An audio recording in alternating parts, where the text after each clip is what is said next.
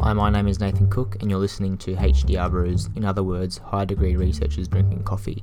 This small show is designed for academics to put their research interests in the spotlight. Please sit, learn, and enjoy a cuppa while we do too. So, hello and welcome to HDR Brews, in other words, high degree researchers drinking coffee. This episode's researcher is Alan McCubbin, and Cup of Coffee is brought to you at home still.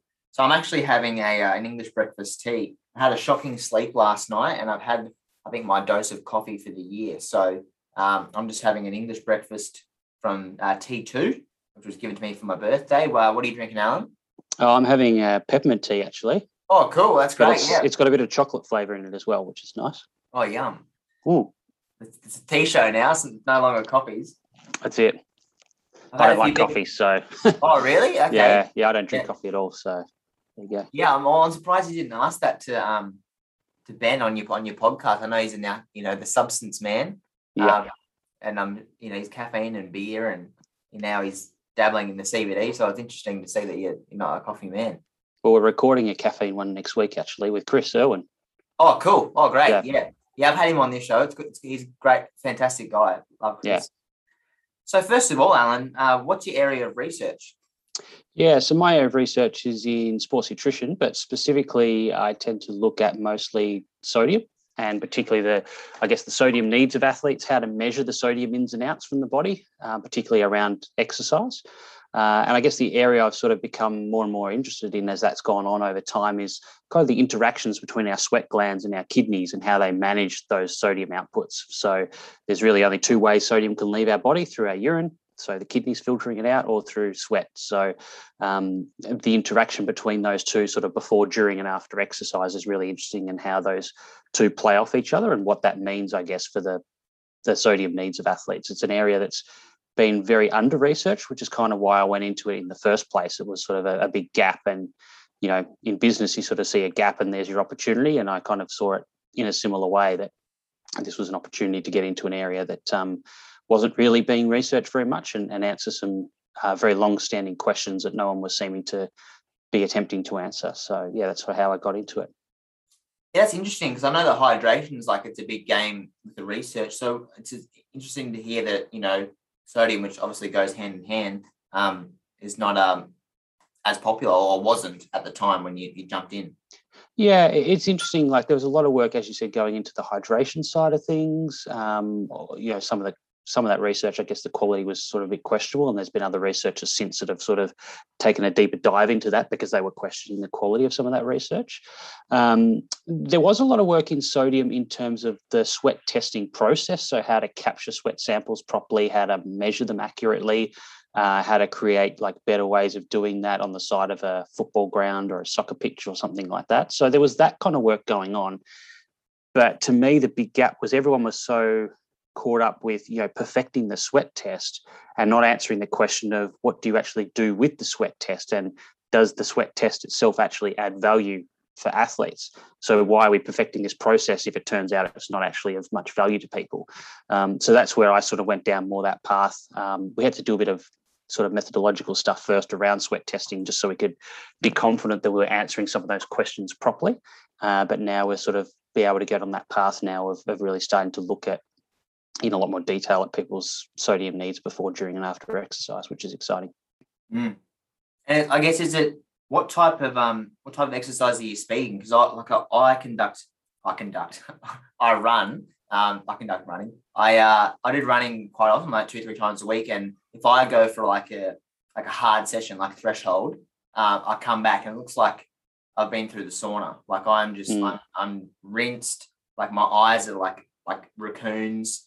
And everyone's like, "What's wrong with you, man?" I'm just like, I just sweat heaps. And I just like I'll lose it all. And like even till the next morning, like I'll I'll take a, a page out of you know a sports dietitian book and have some milk or maybe like a Gatorade or but even then I'm mm. only I'm not even working for a full hour.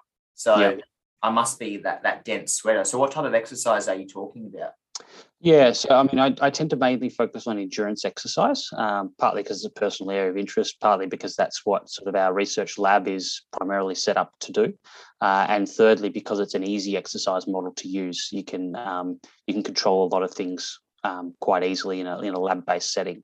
um, and and kind of to, to a reasonable extent simulate the real world outdoors uh, in a much more controlled way compared to something like team sports, which are much more variable, obviously, and unpredictable in terms of how much work people are doing and what sort of work rest patterns and, and all that kind of stuff. So, um, yeah, so that's why it tends to be the endurance type exercise because it's you can very much sit someone on a constant intensity or vary it according to a specific need that you, you're doing for your research. And so the findings that you do get, or I guess that you know the applications of the research, does it transfer to those you know team sports such as AFL, NRL, who are excessively sweating as well? Uh, it, it, probably does. Um, there is probably a bit of more work that needs to be done to validate that. I mean, sometimes what you see in the team sports is uh, higher sweat rates because the intensity of exercise is higher. They're generating more body heat per second or per minute, and therefore you tend to have a higher sweat rate to try and get rid of that. Um, but then there's obviously rest periods; it's not as continuous, um, and, and, you know generally the events are shorter if you compare it to say like your your more endurance and particularly ultra endurance type forms of exercise as well. So um, yeah, I think there is definitely uh, crossover, uh, but with a few caveats uh, and a few things that you can kind of come in with some assumptions that you know ultimately you'd like to test um, in in studies as well if you can. And so you're enjoying the process so far? Yeah, yeah, no, really enjoying it. Um, sort of went through, you know, did my PhD, which was all around that area of sodium, um, and then being able to continue on a bit of research, sort of post PhD in this area as well. So I uh, got one study that's uh, been going on for about two and a bit years now, thanks to COVID. Um, so it started in 2019, thought we were going to finish it that year, um, weren't able to get enough participants by the end of the year for various reasons. And then we thought, oh, no problem, we'll come back in 2020 and finish it off. And that obviously didn't happen. And now we are in 2021 and we got a couple of people in, but now we're in lockdown again. And, and even when we weren't in lockdown, it's just much harder to recruit people for studies now, we're finding, compared to what it was pre pandemic. And is that due to, obviously, with these type of studies, you're uh, recruiting people who can you know, endure the exercise, is that up to their because they're not fit enough or because they're just not available? Uh, I think it's a little bit of everything. Uh, I think you're right. There, there have been some people that have come back to us and said, "Yeah, we would have been fine to do that two years ago, but now I'm just my fitness is not at that level anymore because I'm not training as regularly. Um, the other thing that happened is like throughout 2020 obviously events got cancelled left right and center. So when we had that period in the first half of the year here in melbourne where we weren't in lockdown and we didn't really have any covid cases we could do the research but a lot of people were like well i haven't raced for two years. I've now got the choice of doing a race or doing an exercise study. I'm going to do a race because i missed racing. Um, so i think that was part of it as well and you're right like you know with with um, going in and out of lockdowns and people changing jobs and having to look after kids at home and that kind of thing a lot more uh, i think also yeah some people just don't have the at the time that they used to have for this kind of stuff too yeah and they are from what i've heard and read that they're quite intense um, you know heat environments and you know to force yourself to not you don't force yourself to sweat but to you know put the effort into the study that's required mm. like two or three trials you know uh, recovery, that type of stuff can take you away from that racing or training scene. Um, yeah, definitely, for sure. So you did mention about your PhD and I guess where you are now. So could you please t- talk us through, you know, your research pathway from beginning until now, like including maybe undergrad as well? Mm, yeah, so I've sort of had a bit of a, a long and windy pathway and, and, definitely not the sort of traditional pathway into academia at all. So, yeah, I finished my undergrad, so my Bachelor of Nutrition Dietetics back in 2004 um, and kind of initially worked in the hospital system, but then kind of fairly early on branched into almost two parallel careers that ran at the same time. So uh, I sort of stayed in the hospital sector and uh, worked part time there. Uh, and more moved into the sort of healthcare management side of things. Um, so I sort of didn't work as a clinician there beyond the first kind of three or four years out of uni, but it was more then working in management and doing, you know, sort of project management, managing teams, uh, that kind of thing. And um, you know, ending up in, you know, like budget meetings with CEOs and IT steering committee meetings about implementing, you know, software systems into hospitals and, and that kind of stuff. Um, and then sort of at the same time, I sort of started up private practice in sports nutrition. Uh, started to develop an interest in endurance sports because I didn't have any background in endurance sports, but um, just through some of the people I met and some of the clients I was working with, sort of became really interested in that area. And there was a lot of interesting research in that area coming out sort of in those late 2000s as well. Um, and so those kind of two things ran in parallel for, uh, you know, the better part of 10 years. And it was just a chance meeting uh, with with Ricardo Costa, who was my PhD supervisor. So he'd just arrived at Monash, and it was really the first time that Monash had done any sports nutrition. Even though I did my undergrad there, there'd really been no sports nutrition research or teaching there and, until he arrived from the UK. So um, it was a chance meeting with him. I got involved with a bit of teaching there, and then about a year and a half later, they were looking for someone to to do some more teaching and sort of offered up a, a paid PhD alongside the teaching, kind of packaged it up into a full time role as a bit of a carrot to to get someone in the door. And I was lucky enough to get that. So um, that was the sort of end of 2015, start of 2016 that I started on that kind of PhD journey and, and sort of moving into academia full time. Yeah, wow. And what was your PhD on? Yeah, so I was very lucky. Um, very, uh, I guess, unusual scenario. You know, most people would walk into a PhD that there's a funded project and they're walking in to do the project. Uh, or they might come in with no funding and be able to sort of pick and choose a little bit the pathway they want to go on. I was in a very lucky position that um, the funding was there, but I still got to choose what I was doing. So uh, that's why, as I said earlier, I went down that sodium pathway because it was one of those areas I saw that was a big gap uh, if you look through sort of the sports nutrition guidelines and you look at you know carbohydrate and protein and hydration and all that stuff, you get to the bit with sodium, uh, and it's it's pretty vague. Um, it's not very specific in those guidelines, and, and that's not a criticism of the people who wrote the guidelines. It just reflects the lack of research that there is to inform any of those kind of guidelines. So I thought, well, it's an area that is clearly a need for more research in, and it's also an area where I'm looking around and not seeing anyone do that research. So that's a perfect opportunity for me to jump in and, and help fill some of that gap. And so, what, what would your projects look like? Mm.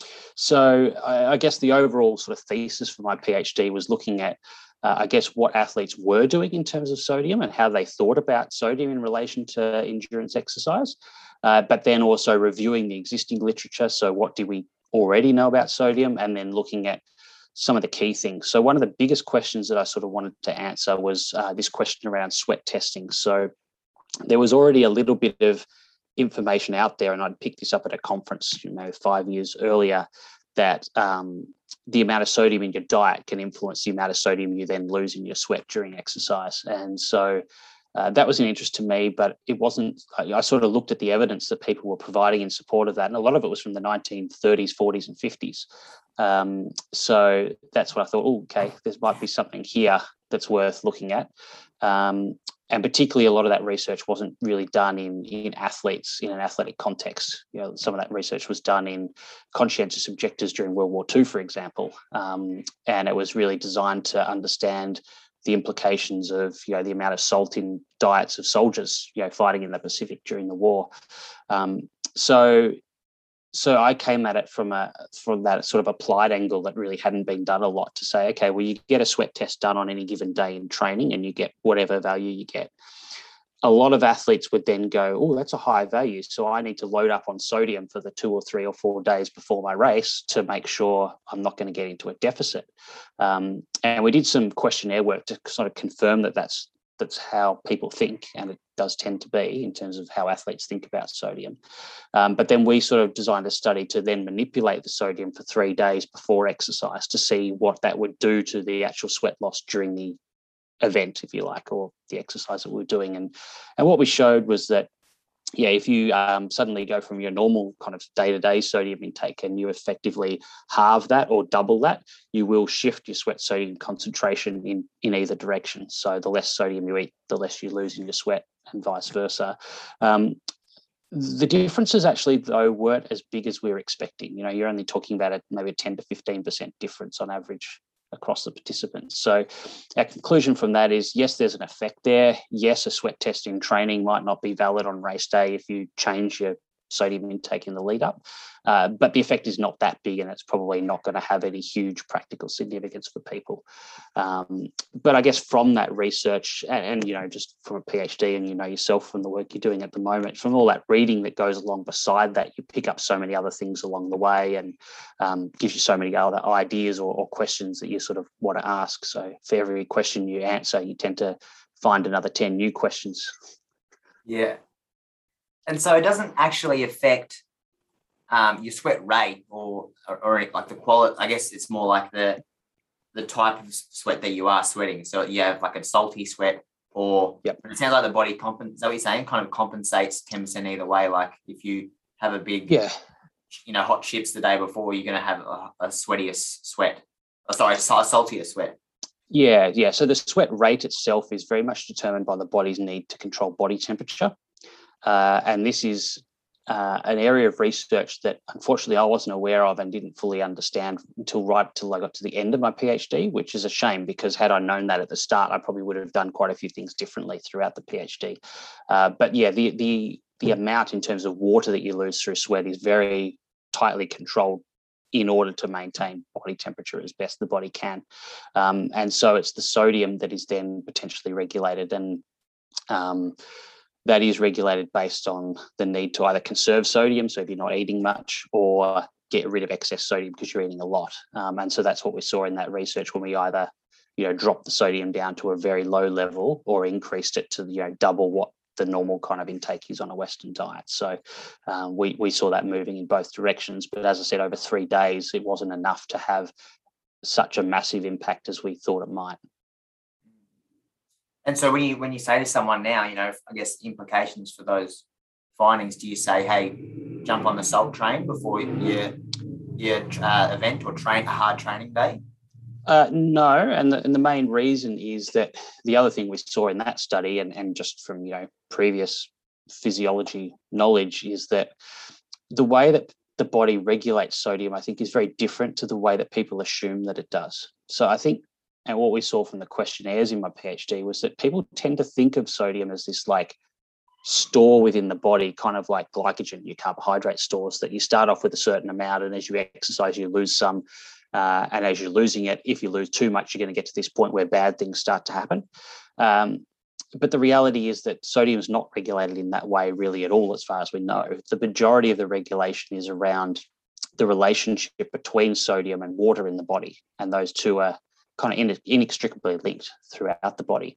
Um, and so, from that perspective, we're not aware of, and, we did a systematic review, went back and looked at all the previous studies, and, and really couldn't find any evidence that a big sodium deficit causes quote unquote bad things to happen um, in and of itself. Now, if it starts to then muck around with the balance between sodium and water, then you can get issues happening. But the sodium in and of itself doesn't seem to be a massive problem, certainly for most forms of exercise.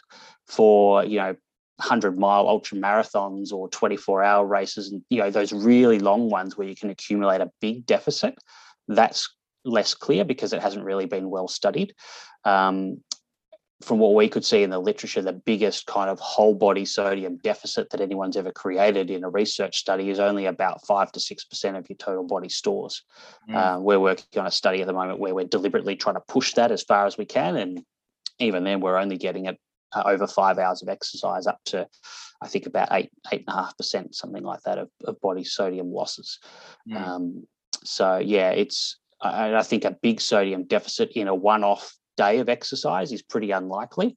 Um, and, and as we know from both the sweat glands and the kidneys, they're very good at adapting to different intakes of sodium. So, uh, you know, people might say, okay, well, if it's only 5% on day one, but then is it 10% on day two and 15% on day three and so on? But it doesn't work like that. The kidneys kick in and conserve sodium the sweat glands will do the same. And so you're not going to lose the 5% on the next day and the next day and the next day. You're going to lose progressively less and less to, to keep you close to balance.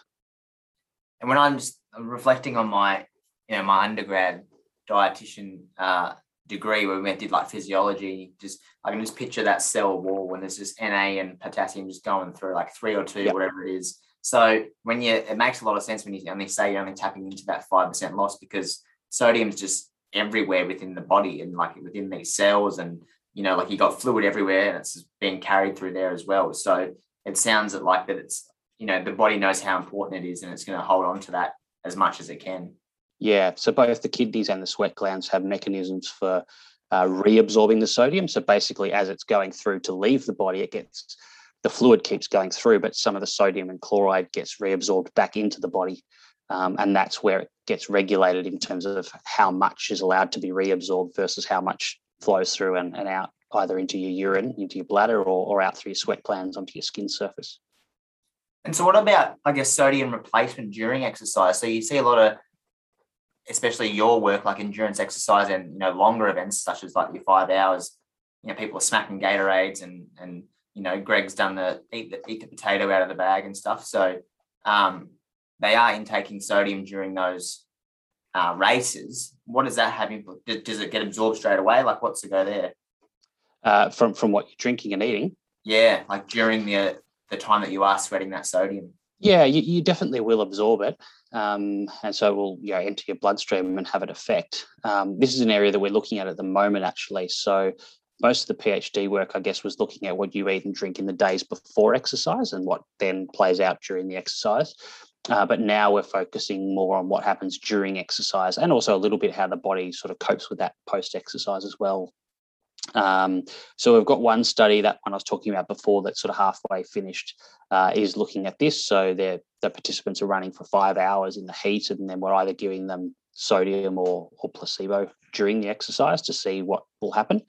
Um, we did take during my PhD a look at all the evidence to date around this from a performance point of view.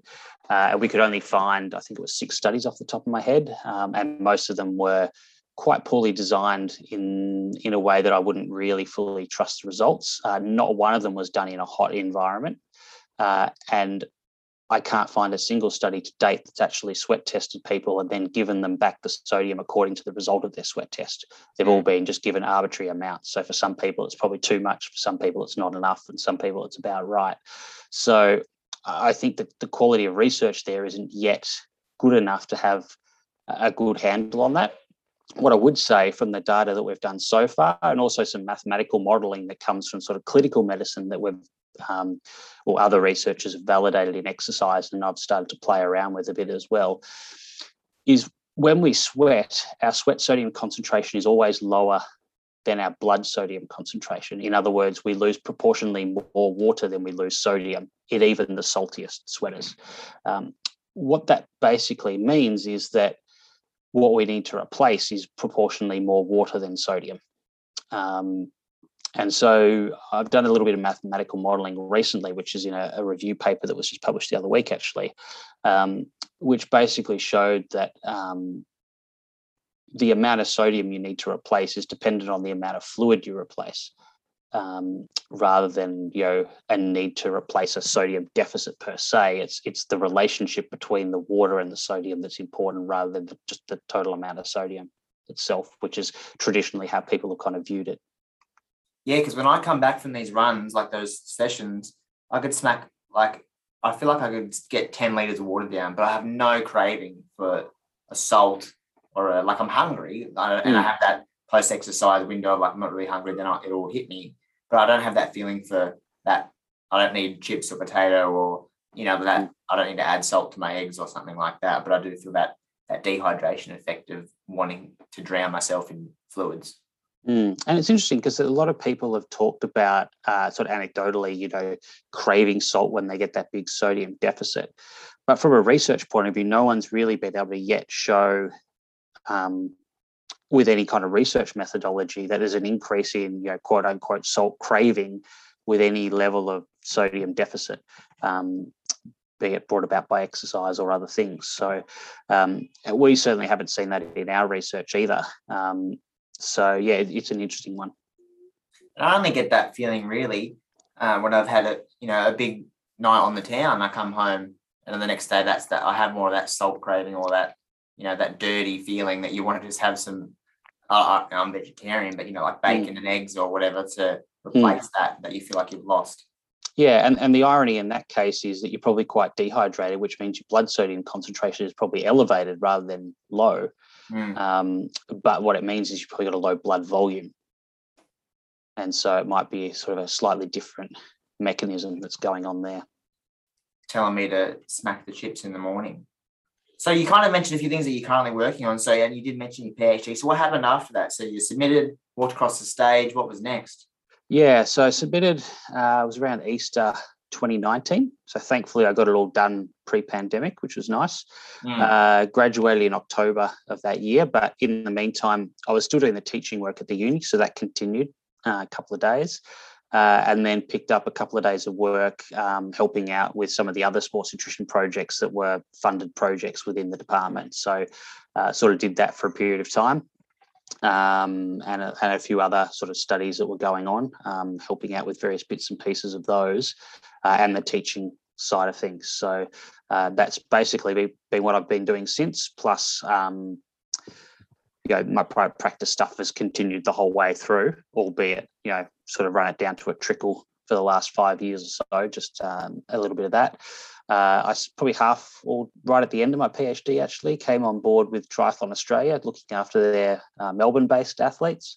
Um, so that I mean that's only like half a day a week, but that's that's a lot of fun. And and they their swim training is like five minute drive from my house, which is perfect. I can just go down there and catch up with the guys whenever I want, which is really nice. Uh, both para and and the able bod guys. Um, and then uh, last year when the pandemic hit, uh, Sports Dietitians Australia actually uh, approached me to um, do a big project to take their on to take their sports nutrition course, which was a four day face to face course that they ran a couple of times a year, uh, and convert that into a completely online course. Um, so that was a, a, big project that occupied sort of uh, alongside the teaching. Um, obviously, the research was kind of on hiatus with the pandemic. So, but with the, the teaching at the uni and then the course development, occupied probably the last six months of last year and into the first couple this year. Uh, and I'm I was already you know doing the course coordination of the face to face courses when the pandemic hit, uh, and so now I'm doing that coordination for the online ones as well. Um, and because last year there was no course, they've run three this year, so there's been a lot of catch up to do, and that's that's taken a bit of time as well. Yeah, and fantastic course. I was glad. I think I was probably the last cohort to go in person the end of 2019 there, and I we had, I had a fantastic time getting seeing the the girls run on the, on the treadmill and doing a couple of laps around the VIS with Greg and eating eating some some gels um, and also just learning so much and, and, getting to know I guess you guys as well and then you know now I'm at the same institution so maybe not the, the same capacity not yet but um yeah, mm. it was good. It was and, and, that's been the hardest thing actually with the online course is how do we take all those things that people loved so much about the face-to-face course and, and try and replicate that or not necessarily replicate it, it's never going to be exactly the same, but how can we kind of produce a, a similar kind of experience fully online um, and so that that was probably the biggest challenge and the bit that took the most nutting out and and probably meant that you know we could have easily just taken a whole bunch of lectures got people to narrate them and stuck them up online and called it a course but it really wouldn't have had that level of engagement for people so we we took the time and spent the money to um, develop things in lots of different formats and tried to make it as interactive as possible. And uh, I think that's, yeah, there's, there's things that we haven't got 100% right, obviously, when you're doing something for the first time. But um, yeah, I think it's worked out a lot better than just chucking up some some recorded lectures. Yeah, definitely. And so when my hat gets all white uh, from me running, is, is that salt? It is salt. Um, and a lot of people assume that uh, if you've got that salty crust, it means you're a high salt sweater. It could just mean that you wore the black shirt today instead of the white shirt. Often people don't bother to think about that. Um, or it could be uh, that you're just out there for a really long time. So you've just accumulated a lot of you know moderate salt sweat rather than a small amount of high salt sweat if that makes sense mm-hmm. so yeah that, that crust on your skin or your clothes uh, yes it is salt from your sweat uh, but is it a telltale sign that you're a high salt sweater quote unquote uh, not necessarily mm. And I think a lot of people, um, and there's this is the I guess the hard part about sports nutrition is like the, the translation between a healthy, you know, Australian guide to healthy eating, you know, based diet compared to say some, some some sports nutrition practices for endurance athletes who are burning, you know, or you know, consuming lots of calories as well. Is there a salt or a sodium recommendation for those athletes that's higher than the recommended intake? Not really. Uh, as I said before, the guidelines are, are not very specific at the moment. They kind of suggest that people consume more sodium, at least during exercise, if they have very large salt losses. Um, they don't go into a lot of detail or put any numbers around what that might be. Um, and so that's that's part of the challenge. And I think from from my perspective and sort of the stuff that I've been doing now with the the mathematical modelling and, and also this study that's uh, halfway through at the moment, I think from my point of view, the majority of the time, extra sodium is not necessary. There may be certain situations where it is, but they're pretty unusual. Um, they're probably more the ultra endurance exercise. So, you know, probably four or five hours plus, uh, where people are aggressively replacing fluid, which is not always the case in those sort of events, but it can be. Um, uh, and possibly where you have multi-day events where you've got to back up the next day as well. Um, they're probably the and, and, people with a very high sweat sodium concentration for whatever reason. Um, that's probably the, I guess, the perfect storm of events where you know you might need to think a bit more carefully about sodium intake. Uh, and you know we've come across people in those scenarios, um, but I think that's the minority, not the majority of people that are doing exercise. Mm. And I did um I did uh, see uh, Greg uh, Cox not too long ago. Um, oh, and that's what I was going to say. What, what, were your reflections on the, I guess, the endurance events at the Olympics? He said they were, he said to me they were quite hot. They had a bit of a hard time. Yeah, yeah. So I mean, I guess everyone knew going into Tokyo that it was going to be one of the most challenging Olympics in terms of climate that we've seen um, ever. Uh, you know, the temperatures weren't necessarily outrageous, you know, sort of 28 to below 30, something like that, but very humid. Um, and particularly if you think about events like the marathon, you know, they're used to doing big city marathons at the perfect time of the year where it's, you know, like 10 to 15 degrees and low humidity. Uh, and so for them, it's quite a shock to the system to then have to race in, you know, 32 degrees and, you know, 65, 70% or more humidity. Um, uh, same with triathlon. And I think the added uh, challenge in triathlon was the water temperature was also about 28 degrees, which is unusual. Um, so yeah, it was it was certainly a challenge. I mean, you could see clearly that some countries were better prepared than others. You know, the Brits, for example, did really well. So yeah. you've got to think that they um, had prepared very well.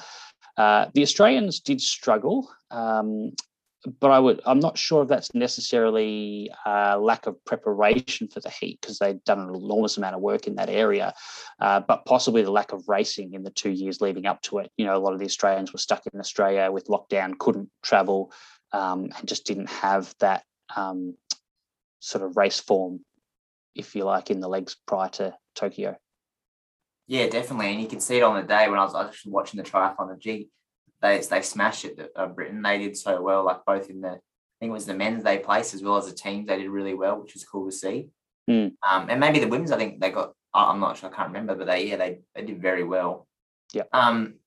So you did you had mentioned a few things um, that you're currently working on. So what in terms of research, what are you you said maybe some um, I guess during exercise uh, type of sodium research, but um, is that the current work? What, what else are you doing?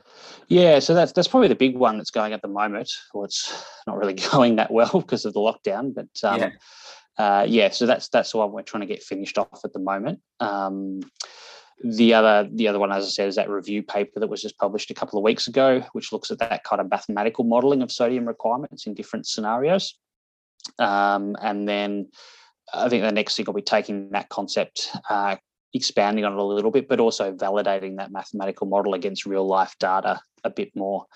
Um, so I've been chatting to some researchers over in the UK um, that are doing some sodium research as well. So it looks like we might do a little bit of collaboration on a few things. Um, and that might be one of them is that some of the data they collect uh, for one of their PhD students over there, we can use to help validate this model. Uh, and if we can um, run some more validation on it and be confident in the model, then we can make some much more confident predictions about sodium needs of athletes in different situations, which can then lead to hopefully you know, eventually some uh, more specific guidelines, which would be the aim. Yeah, wow. And so I guess where to from there? You're going to go post exercise? Like what's next? Um, to be honest, I haven't thought too much ahead. I think that's going to be a few years to sort of get to that point anyway, um, both in terms of um, you know getting the, the, the time, the resources to do those kind of studies, and um, and then you know having that data, feeding it back into the models, validating the models. I mean, that's probably a couple of years' work, I'd imagine at least. Uh, and then once you've validated those models, probably going out and testing the outcomes of those models in the real world to say, you know, well, the real life data suggests that the model's valid, but then you've got to go back in the other direction and say, okay, well, if we use this model, we can predict in this scenario, this is what's going to happen. Then we can go out and test that to see if that's actually what does happen. Um, and that's kind of the, the final sort of proof of concept, if you like, that then gives you that confidence to go ahead with guidelines. So I'd say that's probably at least another two to five years worth of work. Mm. And so, just for the listeners, and that's kind of you know for my education as well. I had a colleague, Ethan, who did um, the tattoo study with Ben. Yep. We were in honors. But what does sweat testing look like? I think that was the hardest thing they tried to. It was the um, well, I guess with a, you know thousand dollar budget in honors. But um, what does that look like when you're actually doing that? Mm. Yeah, so I guess there's there's two components to it, or, or three components really. Um, but I guess if we're looking at the actual sweat sodium concentration aspect of it, there's kind of two parts. One is you've got to collect the sweat in the first place. So you've got to have a sample of sweat to measure. And then there's the actual measuring the content of sodium within that sweat sample. So, uh, in terms of actually collecting the sweat sample, the, the most commonly used method is what's called a patch method. So, you basically take uh, some sort of absorbent material, usually um, the, the patches that are most commonly used are these um, Tegaderm Plus pads, which are kind of like a wound dressing that's used in hospitals. They're a sterile wound dressing that um, is basically like a cotton pad in the middle and then a, a sticky back plastic bit around the outside that kind of seals seals it from the outside world. And so you can stick that onto particular sites that you want to collect your sweat from. Um, do your exercise as you're sweating underneath the patch. The um, the cotton absorbs the sweat and once you've got enough sweat in your patch, you can take it off, uh, put it in a special type of tube. That, um, the ones that most people use were originally designed for collecting saliva samples. So there's like two chambers, a top and a bottom chamber, and a little hole in the middle. So you put your patch in the top chamber, stick it in a centrifuge to spin it. It basically forces all the sweat out of the patch through the hole into the bottom. So you end up with a patch at the top, which you throw away, and then your nice sample of sweat in the bottom of the tube.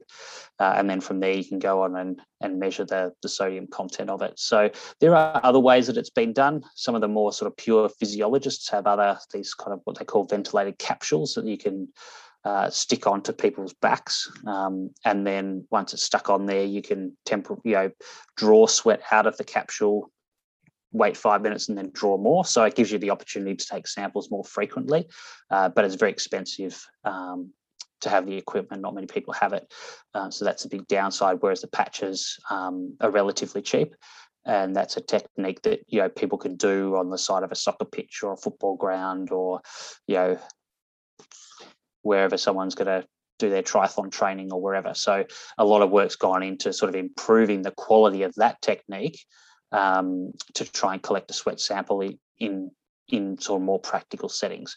The, the gold standard is what's called a whole body washdown, um, where you're collecting sweat from the whole body rather than just one little site at a time, because one site doesn't necessarily reflect what's happening across the whole body. Um, but whole body washdown uh, is a very difficult technique to do. It's not really reflective of the real world, so it's okay from uh, you know if you want to study the pure mechanistic stuff, but not from a practical perspective. And you're basically exercising in what amounts to a giant plastic bag, uh, usually on a, a bike. Um, and then at the end of it, they, um, when you finish exercising, you, you wear as little clothing as you can get away with. And then they basically drown you with um, either deionized water or some sort of chemical solution that washes all the sweat off your body, off the bike, off all your clothes. You take all your clothes off and leave them in the bottom of the bag. Um, so you have this disgusting soup of like dirty clothes and sweat and chemicals at the bottom of this bag that the bike is sitting in. Then you get out and then they go in and take a sample of this lovely soup. Um, and then they can measure it, accounting for obviously all the stuff they've tipped over you, and whatever's left is the sweat. So that's sort of considered the gold standard because you're measuring all the sweat that you've lost over the entire body surface. Uh, but yeah, not very practical. You can't do it running, for example. You can't go pouring liquids all over your motorized treadmill and expect it to survive. Um, so yeah, it is it is very limited, uh, but it does have its place. Um, and particularly, I guess it has been used over the years to compare to the patches, so we can be confident that we can apply the right sort of mathematical corrections to any individual patch site, so that it reflects what's happening over the whole body.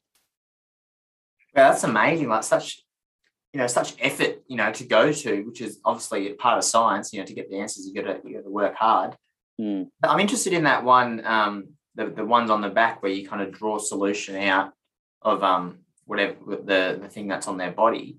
And that just led me to ask a question about do you at the at the you know say your first sweat droplet compared to your last, do you get saltier or over time?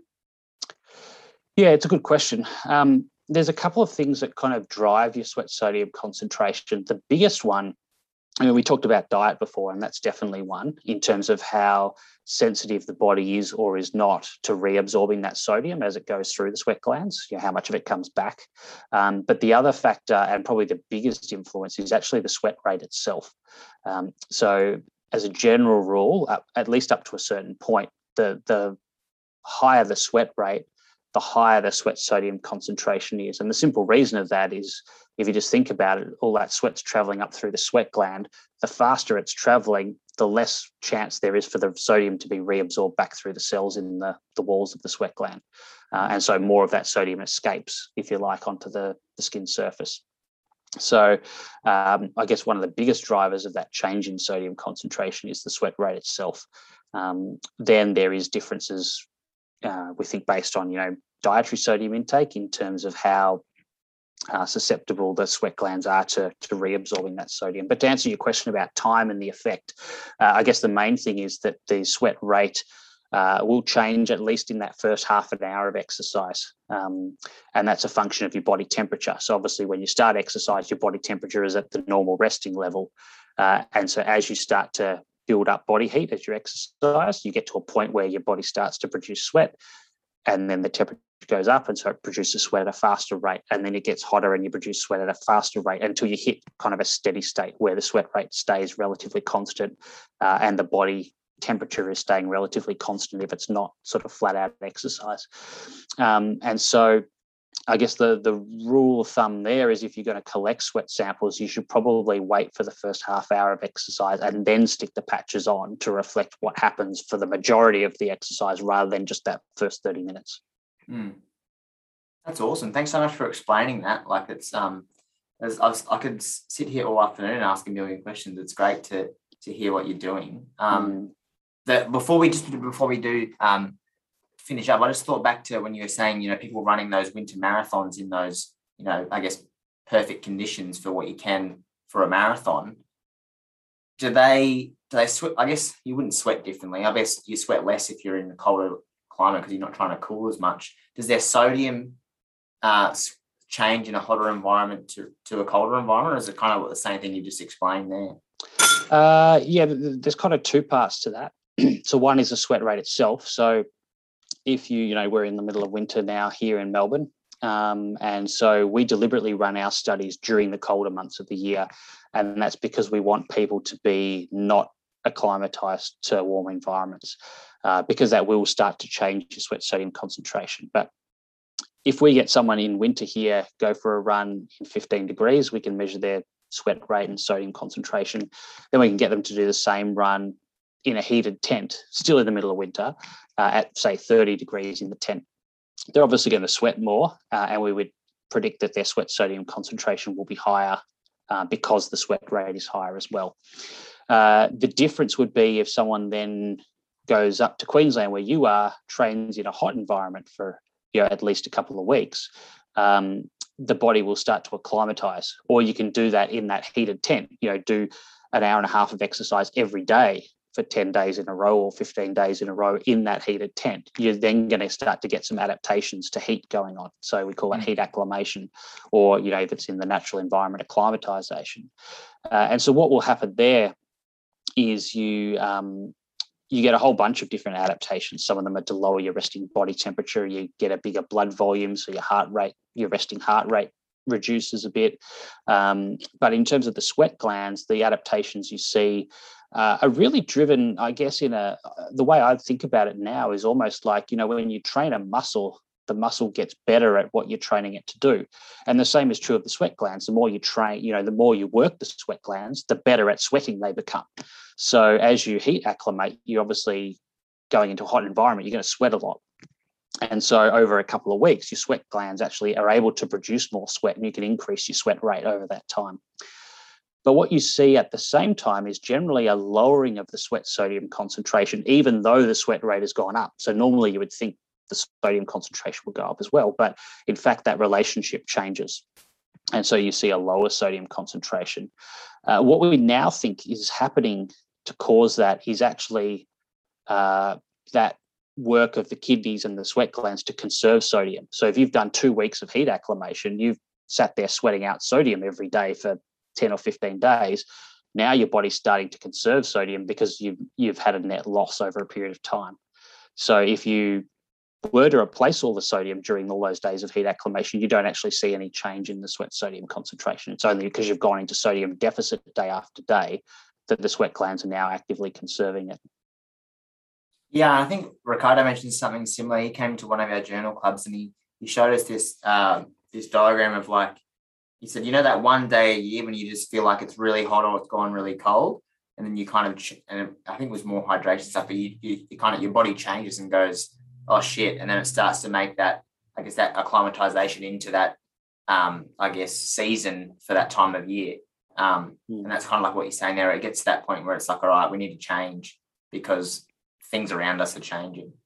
Yeah, and I mean it's just like you know your, your muscles adapting to exercise. You don't go out and and do you know, or you don't go to the gym and lift weights once and get bigger muscles after one session. It's going to take a few sessions consistently to get that change. And it's the same with your sweat glands. It's going to take consistent, you know, making the sweat glands work hard um, to to force that adaptation to occur.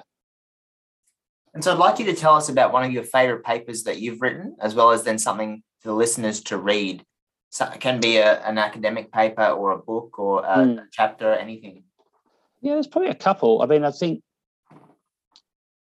I coordinated the writing of the Sports Dietitians Australia position statement on nutrition for exercise in hot environments. So that was um, published at the start of 2020.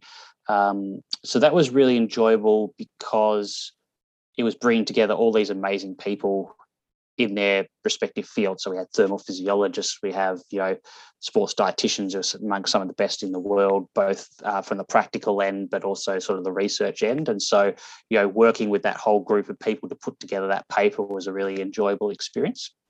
Um, I think in terms of my own research. Um, the it's unrelated to sodium actually the hydrogel paper i did was a really enjoyable one um, because you know, people had been talking about these kind of hydrogel sports drinks for years, and you know, the company making them kept saying, "Oh, yeah, we're doing research, we're doing research," and this research just never appeared. So in the end, we had this little student project, a uh, little undergrad student project to do, uh, and we needed a project for it. So we said, "Oh, well, everyone keeps talking about the research on this hydrogel stuff, but no one ever seems to publish anything. Should we just do something?"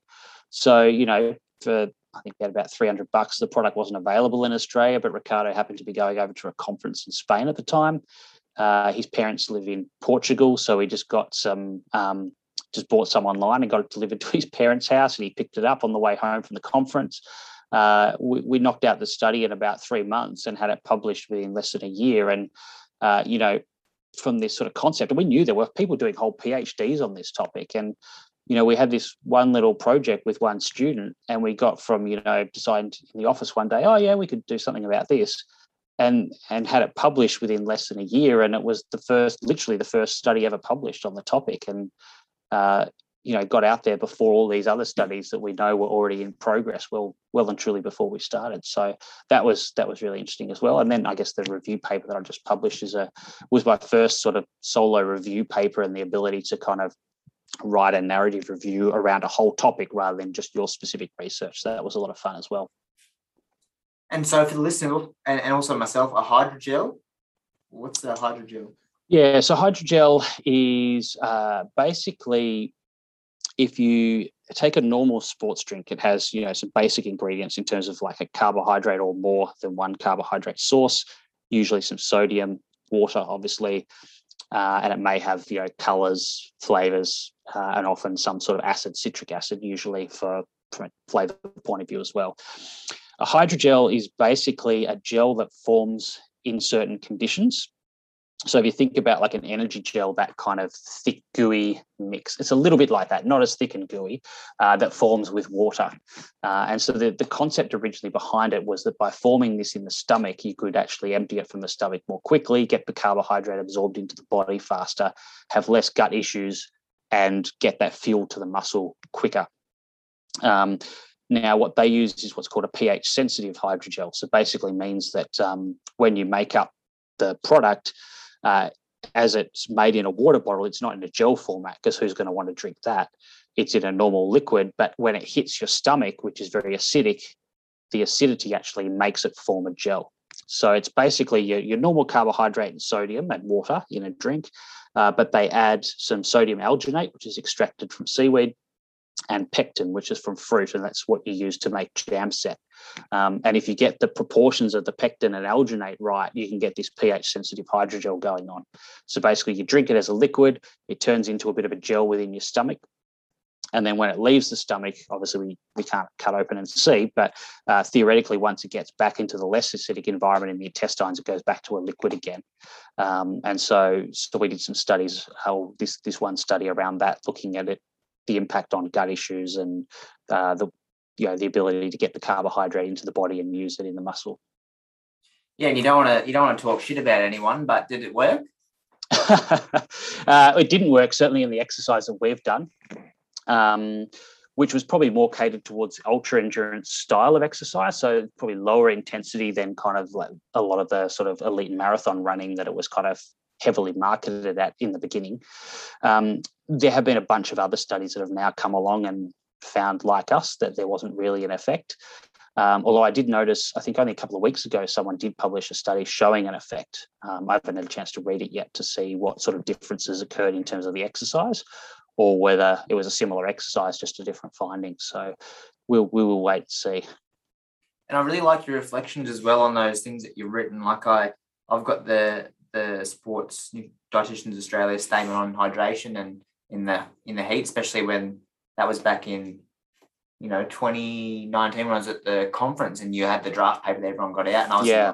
I was in the I was helping out that day and I was in the bloody VIS printing all these out and um to give them out um and I you know I had a, a read on the plane home so that was I really liked that you reflect on having because like you said there's so many names on that paper um, and also that experience of writing a narrative review yourself as well like you know kind of writing like a bit of a story and a, and a narrative of what you know and you know what around this area. It must just feel so good to try and get it out all on paper. So when people ask you a question like today you can say hey look at this. It's all here. Yeah totally. And, and i mean and you know, i'm sure you found the same you know with your phd journey that you do so much reading in your phd you accumulate so much knowledge around a particular topic but the bit that actually goes into your thesis and your own studies is just a tiny slither of all of that stuff you've read and learnt along the way.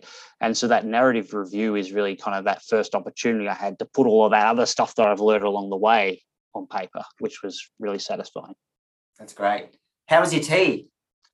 It was good. It's uh, it was a little bit hot at the start, just before we started. I almost burned myself, but um, it was all right. And it was almost cold by the end. But yeah, um, yeah, it's all good. Out of ten? Out of ten, I'd say an eight. Yeah, nice. That's good. That's what you want to hear. Yeah, I'll, I'll probably give this one an eight as well. I've only just had a, a, coffee not long ago before my research interview, and I'm like, oh, I've got to get this beverage going for the next one. So uh, I decided to go for a tea, and it, it, was good. So yeah, I really appreciate your time uh, this afternoon, Alan. Uh, it's been great just having a chat and just learning more about what you do. You know, working in the same uh, you know, organization as well as um, not knowing much about.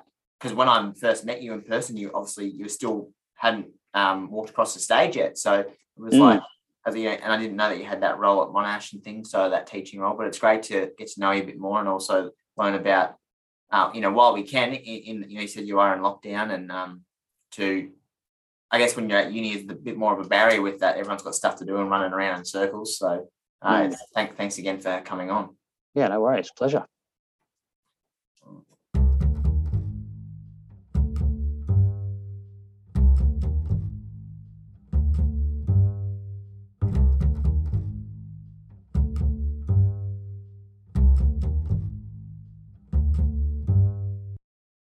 To finish off, as always, thanks for listening. I really do appreciate it as this is a passion of mine. Don't forget to leave a review, it helps other people find the show, and please share this episode on your social media or tell a friend to continue spreading the message of the Cooks community. You can sign up to our weekly email by clicking the link in the description of this episode and follow us on our Instagram and Facebook at the Cooks community. Until next time, remember to breathe.